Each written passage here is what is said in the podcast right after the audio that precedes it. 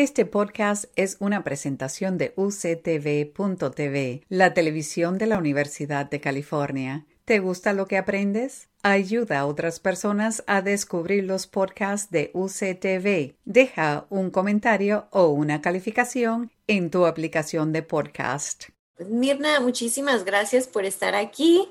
Este, vamos a tener una conversación sobre su experiencia eh, con sus estudiantes, cómo inspiró a sus hijos a, querer entrar a la universidad y, cómo fue para usted como una familia eh, que habla español y, que tiene aprendices de inglés. Entonces, para empezar, eh, cuénteme un poquito sobre su familia. Ah, bueno, pues nosotros somos ah, cinco, integramos nuestra familia por mi esposo, yo y mis tres hijos. Ah, ahorita tengo un hijo cursando, bueno, va a empezar a cursar el grado 12 y mi hija el grado 9 y el más pequeño en el grado 7. Muy bien. ¿En, qué área de California están ustedes? Oh, en San Marcos, California, en San Diego. San Marcos, en San Diego. Muy bien. Y pues me parece que tiene, tiene niños que se están aproximando a la universidad. Entonces, eh, cuando sus niños estaban creciendo, ¿usted hablaba sobre la universidad en su casa? Eh, y si hablaba de eso, ¿cómo, ¿cómo, tenía esa conversación con sus niños? Ah, bueno, creo que siempre hemos tenido esa conversación de ir a la universidad y de tener ah, un, un mejor futuro del que nosotros hemos tuvimos no tuvimos esa oportunidad entonces siempre les he dicho ah, o les hemos hablado de que es una buena idea de que ellos tengan esa oportunidad de ir a la universidad y de tener pues esa puerta abierta para, para tener ellos un mejor futuro o una, una mejor visión de, de, la vida y una mejor oportunidad de estudio. Bueno, pero este, usted asistió a clases de pique, ¿verdad? Sí. Sí, ok. Eh, cuénteme tantito de cómo le ayudaron esas clases de pique a, entender el proceso de, ir a la universidad, de hablar de la universidad con sus hijos eh, y, cómo le ha ayudado esa transición, porque ya, como dices, a sus niños ya van, ya van saliendo de la high school, de la preparatoria. Este, y, me pregunto si Pique le ayudó de, cualquier forma a entender ese proceso. Ah, bueno, con Pique no estaba tan familiarizada hasta el año pasado que tuve la, la oportunidad de conocerlos, pero ellos nos dieron más conocimiento de las cosas que ya sabíamos, este, como nos ayudaron a entender algo que es bien básico, que no sabíamos cómo sacar los promedios de los niños, que cómo, cómo evaluar las letras. Ya ves que aquí es A, B, C, D. So, yo no tenía idea de cómo las suman para llegar al puntaje que debe de ser un 4. Entonces ellos nos enseñaron cómo hacer eso, la importancia de de que los niños se reclasifiquen para que puedan ser niños aprendices de inglés. Y este también nos enseñaron estrategias de cómo este motivarlos y la importancia que es que ellos estén leyendo porque leer es como un gran paso para ellos que son estudiantes aprendiendo inglés. So, a mí me gustó mucho, vi que no, no puedo decir o no me puedo acordar de todo lo que nos enseñaron, pero es un gran programa y este, a mí me, me ayudó mucho en seguir motivando a mis hijos y decirles lo importante que es leer y tomar las clases necesarias para llegar ellos a, a la universidad. Claro que sí. Y usted dijo, mencionó que eh, sus niños fueron reclasificados. Cuénteme un poquito sobre su experiencia de, entrar a, la escuela sabiendo un idioma y, eventualmente aprender el inglés y, reclasificarse. ¿Cómo, fue ese proceso para ustedes? Pues tengo tres hijos, como te había comentado. Entonces, con mi primer niño, realmente no tuve como mucha dificultad en que él fuera reclasificado, porque a él desde pequeño le ha gustado leer mucho, entonces él fue reclasificado en el tercer grado en primaria. Entonces, para cuando mis hijos, los dos pequeños, creo que sí batalló un poquito en, ese proceso porque aún tengo un niño que no ha sido reclasificado, pero porque a ellos no les gusta mucho la lectura. Entonces ha sido como, sí, como ah, un poquito más, este, mi experiencia con ellos más, más, poquito más dura en cuestión de que les, mm, para motivarlos a leer. Yo siempre he estado como un poquito involucrada en todos los talleres que hay en las escuelas de, de, de lectura para que ellos este, se motiven a leer y pero las escuelas también, los maestros principalmente han este, ayudado a que ellos ah, se enfoquen y que les dé ganas de leer, pero eh, con ellos sí he tenido un poquito más de dificultad y ya ahora solamente me falta uno, entonces estamos en ese proceso, pero ha sido como, ¿cómo te podría decir?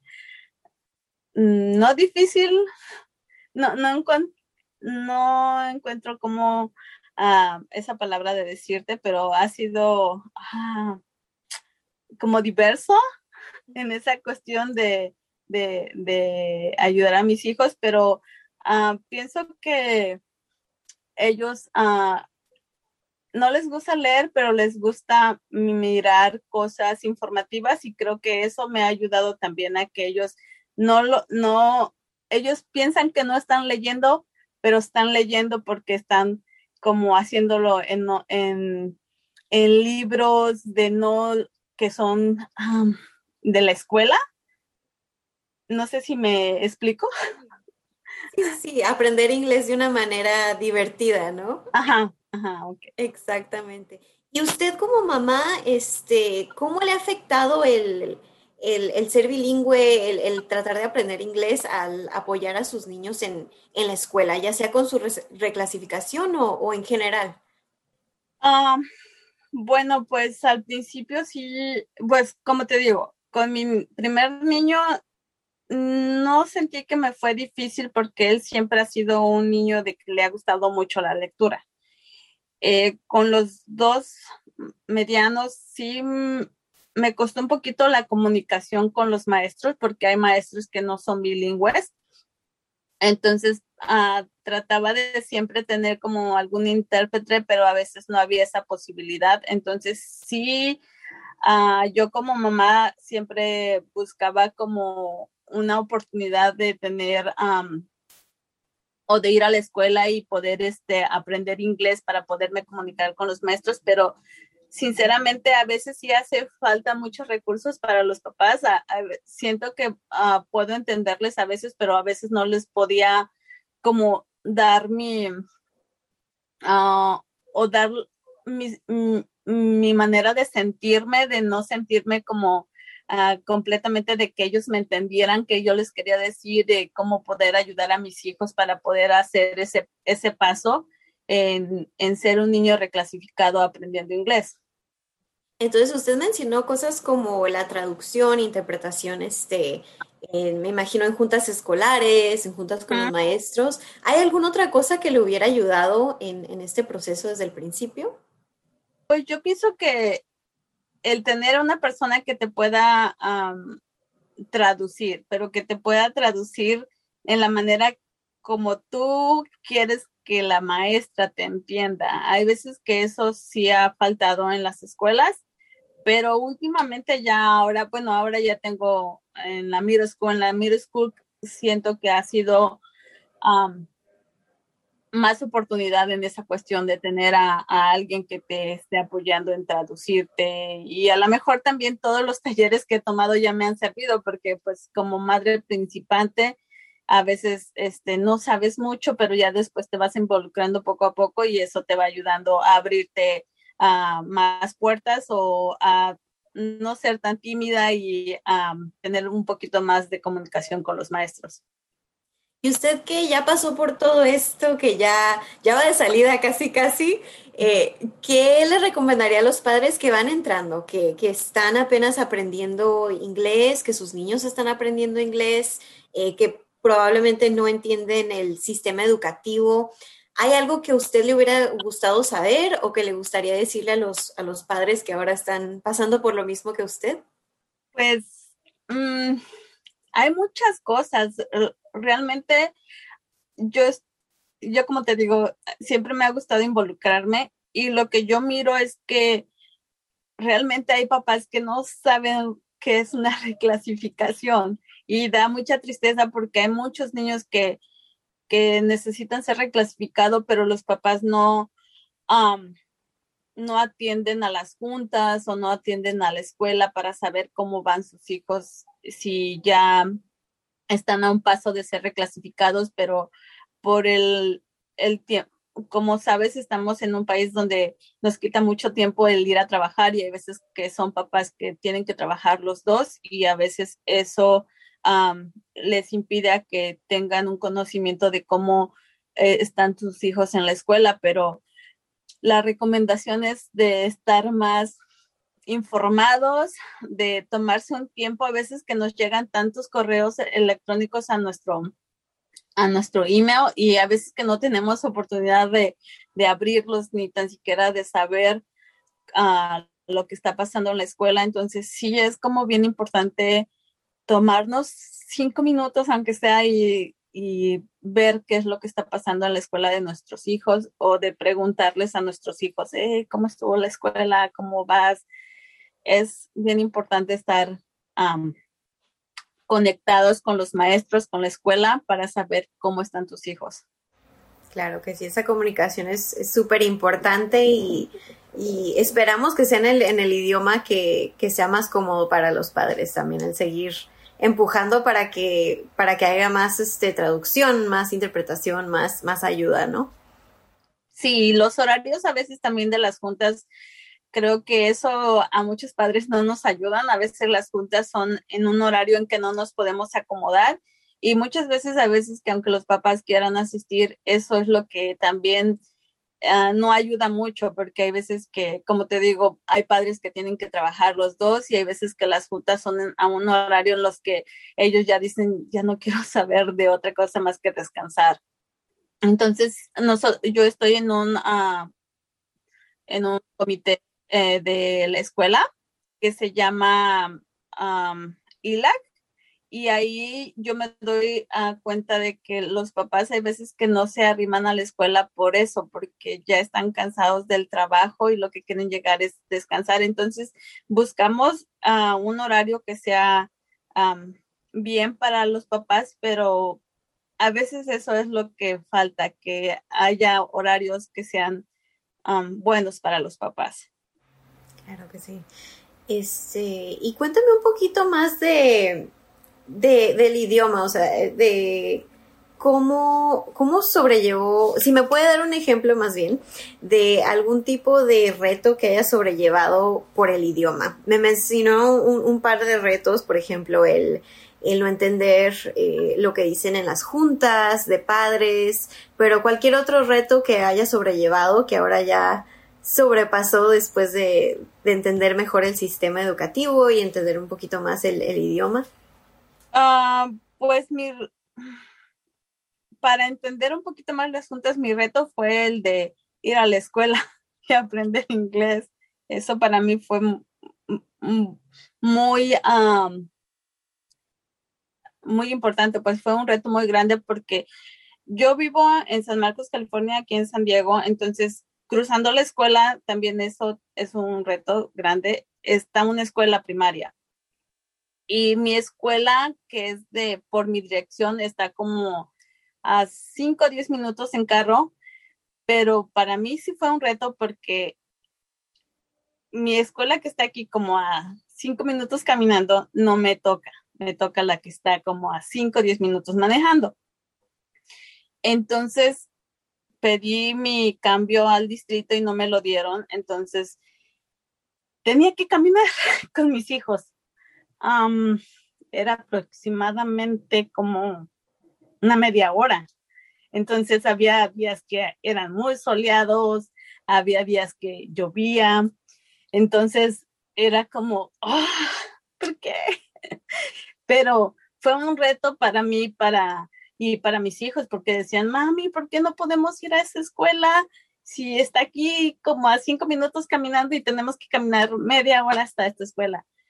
Entonces yo les explicaba que por la dirección no nos tocaba esa escuela y para nosotros fue como un reto de dos años en el que empecé a aprender a manejar y a ir al distrito y el distrito decía, no puedes moverte porque no te toca este, esta escuela, tienes que ir hasta allá.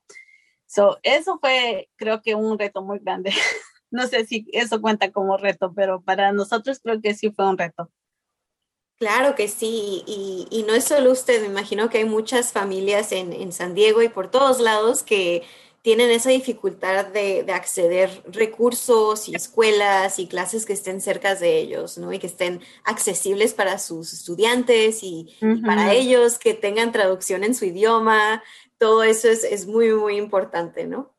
Sí, sí. Y sí, como tú dices, no era la única. Yo a veces me encontraba niños solos caminando desde aquí, desde mis apartamentos hasta la escuela y yo decía, oh, era triste.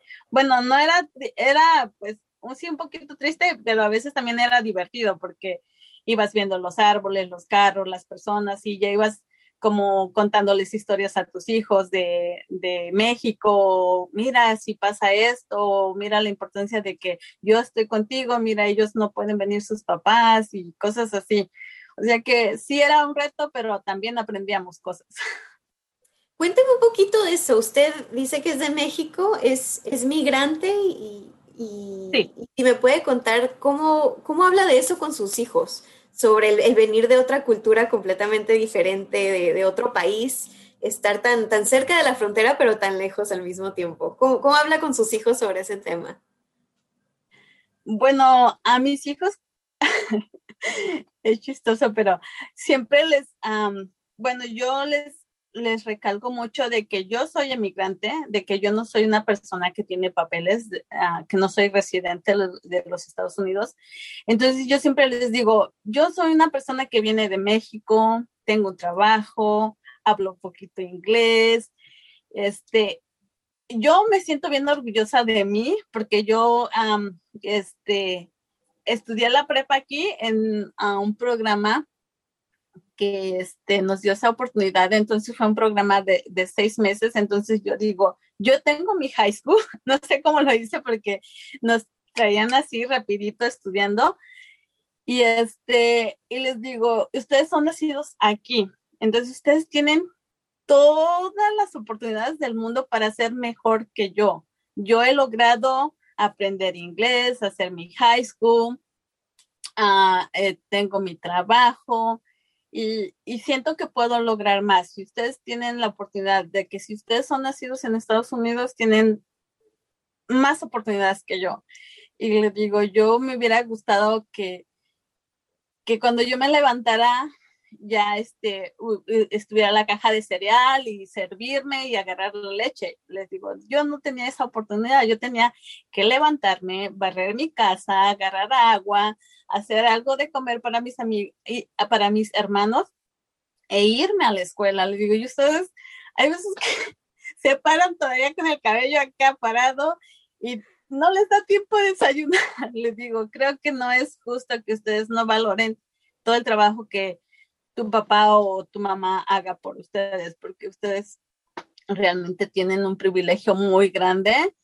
Hay niños que en mi, en mi pueblo aún todavía tienen que caminar para llegar a la escuela. Soy, le digo, yo tenía que ir a trabajar después de salir de la escuela, tenía que ir a trabajar con mi papá al campo y aparte llegar y hacer mi tarea. Digo, ustedes no quieren hacer eso? Hay veces que me pongo como muy dramática como para que ellos entren como en, en, razonamiento y digan, oh, sí, tengo que echarle ganas y mi mamá ha podido hacer y llegar a hacer todo lo que ha hecho siendo no residente, yo tengo esa oportunidad de ser mejor y tener un mejor trabajo que ella. Inspiración, Mirna. Gracias por compartir. ¿Y, qué quieren hacer sus niños a, lo que vamos? Este, ¿qué, ¿En qué quieren trabajar? ¿Qué quieren estudiar? ¿Dónde quieren ir? Uh, bueno, yo a mis hijos siempre les he dicho, ya en el último grado de high school, por favor, por favor, ya quisiera yo que me dijeran, mami, yo quiero hacer esto, porque saliendo de high school ya es como para mí que tú, que tú me digas que no sabes qué hacer, ya es como pérdida de tiempo porque tuviste cinco años de primaria, tres años de secundaria y cuatro de prepa, y que me digas que aún no sabes qué quieres, ya es como, ¡ay, no! Entonces, yo siempre les he insistido, ¿qué quieres hacer? ¿Qué, qué, qué te nace? Yo les digo, ¿quieres ser doctor? ¿Quieres ser ah, maestro? ¿Quieres ser bombero? ¿Policía? Entonces, siempre les estoy Ah, diciendo, si eres doctor, pues ah, tienes que ser fuerte para no ver la sangre, o si eres maestro, tienes que tener paciencia para los niños, cositas así que sean relacionadas con las este, profesiones. Entonces, hasta ahorita creo que mi hijo, el que pasó al grado 12, ya está como, quiere ser asistente de enfermero o dentista. Ya no, ya no me lo ha movido. Y a mi niña del 9, a ella le, llama mucho la atención a resolver casos y el pequeño, él quiere ser policía. Desde chiquito ha sido policía, policía, policía, policía, y hasta ahorita que va a entrar al grado 7 quiere ser policía. So, esperemos que este, no me muevan ya las cosas. de profesión. ¿Y ¿Tiene algún, algún miedo, alguna inquietud de, de ahora que va a entrar su hijo mayor a, pues salir de la preparatoria y entrar a la universidad?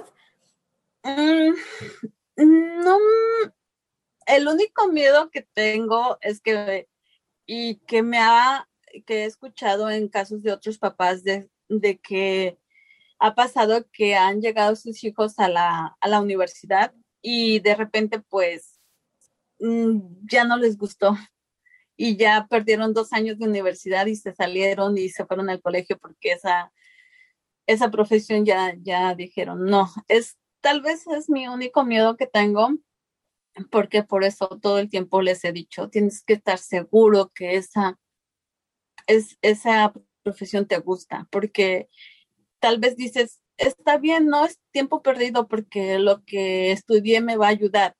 Sí te va a ayudar, pero ya son dos años o ya es un año que sí lo perdiste porque ya te vas a enfocar en otra dirección. Sí te va a ayudar, pero ya si te faltaba un año para terminar e, esa carrera, ya te van a faltar dos o tres para terminar la, la otra que ya te está gustando. Entonces, tal vez ese sea mi, mi miedo, de que me diga, híjoles, ma, ya no quiero ser eso. ¿Y cómo planea motivarlos para que sigan adelante, para que sigan luchando? Eh, en el principio de la entrevista me dijo usted que, por ejemplo, fue a, las clases de pique y le ayudaron a aprender cómo incentivar a sus niños a, seguir en la escuela. Eh, ¿Usted qué piensa hacer para, para, seguirlos motivando, para que sigan adelante? Oye, yo siempre ah, les pongo de ejemplo mi persona. Les puedo poner de ejemplo a, muchas personas, pero siempre les pongo mi ejemplo, de decirles, yo vengo de México, yo crecí en un lugar donde pues nuestra alimentación era lo que cosechábamos. Entonces les digo, si yo ya llegué aquí y pues te puedo contar mi vida, pero es un libro. Este, si yo ya llegué aquí y ya hice lo que hice y que veo a muchas personas, hasta personas que son nacidas aquí, que yo digo, pues mm, creo que estoy un poquito mejor que ellas, le digo, yo creo que ustedes pueden ser más, mucho mejor que, que yo. Y entonces yo siempre les digo, si quieres, mi hija siempre decía, yo quiero una casa con alberca. Y le digo, ok, pues si no estudias, vas a vivir abajo del puente.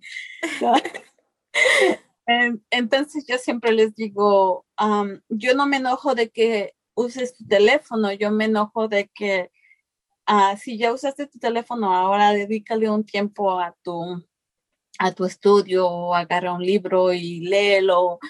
Entonces yo siempre he tratado de, de tenerlos como juntos, de que sean hermanos unidos, porque a veces que somos hermanos desunidos, entonces siempre trato de, y ellos se defienden cuando yo los regaño, ellos, yo, yo pienso que sí ha funcionado todo lo que les he enseñado, porque si regaño a uno, ¿por qué lo estás regañando si no está haciendo nada malo? Y cosas así.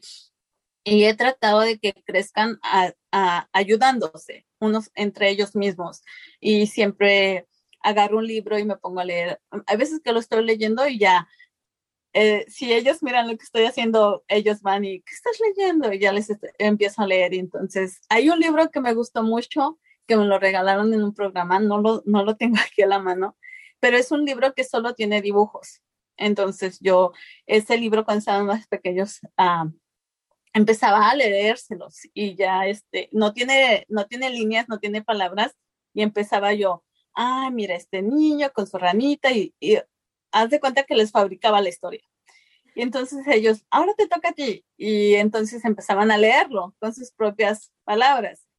Y siempre he tratado de que estén ahí aprendiendo cosas nuevas, aunque sean pequeñitas y ellos, le digo, ya ves, puedes aprender algo nuevo en un día, le digo, solamente necesitas cinco minutos de tiempo. Entonces siempre motivarlos a, a pues que hagan, a que experimenten cosas nuevas, que salgan, que no solamente, yo siempre les he dicho, no solamente San Marcos, aquí San Diego, San Marcos, hay más allá afuera. Este, le digo, no te quedes aquí, no, no, este, uh, sí puedes ir como a las a escuelas locales si tú quieres, pero después de ahí, ya que termines tu carrera, conoce, vive, disfruta. Eh, hay muchas cosas en el mundo, no solamente es nuestro alrededor. Qué bonito. Con eso me imagino que van a llegar muy, muy motivados a, la universidad y a donde vayan y van a llegar muy, muy, muy lejos. Eh, claro que sí, le deseamos mucha suerte a, usted y a sus niños. Eh, y quería preguntarle si hay cualquier otra cosa que, nos quiere mencionar eh, sobre su experiencia, sobre la universidad, sobre el inglés, algo que no haya mencionado o, algunas palabras como para cerrar la entrevista. Pues quiero pedir una disculpa porque estaba un poquito nerviosa, pero también pues gracias por la oportunidad. Yo sé que así como yo hay muchos papás que tienen otras experiencias y este, gracias a programas como ustedes a veces ah, aprendemos cosas que no sabemos y que son tan chiquitas y que esas cosas chiquitas hacen cosas grandes este, para los papás. Este, esperemos que sigan motivándolos con ese tipo de, de talleres. Son muy importantes y que también Pique nos dio esa oportunidad porque había, era el mismo taller y había una en la mañana y una en la tarde para papás que no podíamos entrar en, esos ah, horarios. Eh, y también a los maestros, a veces, ah, no a veces, creo que siempre la importancia de que un maestro esté abierto a la posibilidad de hablar con los papás y es muy importante para que a veces, como te digo, los papás estamos un poquito alejados de los hijos o de la escuela por el tiempo, porque tienen que trabajar y, hay maestros, yo en mi experiencia he escuchado a, papás que dicen, el maestro me llamó y, me dijo que mi hijo va mal. Entonces, a veces que hacen falta este tipo de maestros que dicen, no es mi hijo, pero es mi alumno y yo quiero algo mejor para este niño. Entonces también ah, agradecer a esos maestros que se toman e, ese tiempo, esa dedicación por los alumnos y pues como todo hay maestros que no, que dicen, no importa, no es mi hijo, si el papá no le importa, pues a mí menos, ¿no? Pero este, gracias por tomarnos en cuenta, gracias por darnos esta oportunidad y pues espero que mis respuestas hayan sido o sean útiles para alguien más. Claro que sí, gracias Mirna. No, gracias a ti. Acabas de escuchar un podcast de la televisión de la Universidad de California. Para más información sobre este programa o sobre UCTV, visítanos en línea en uctv.tv.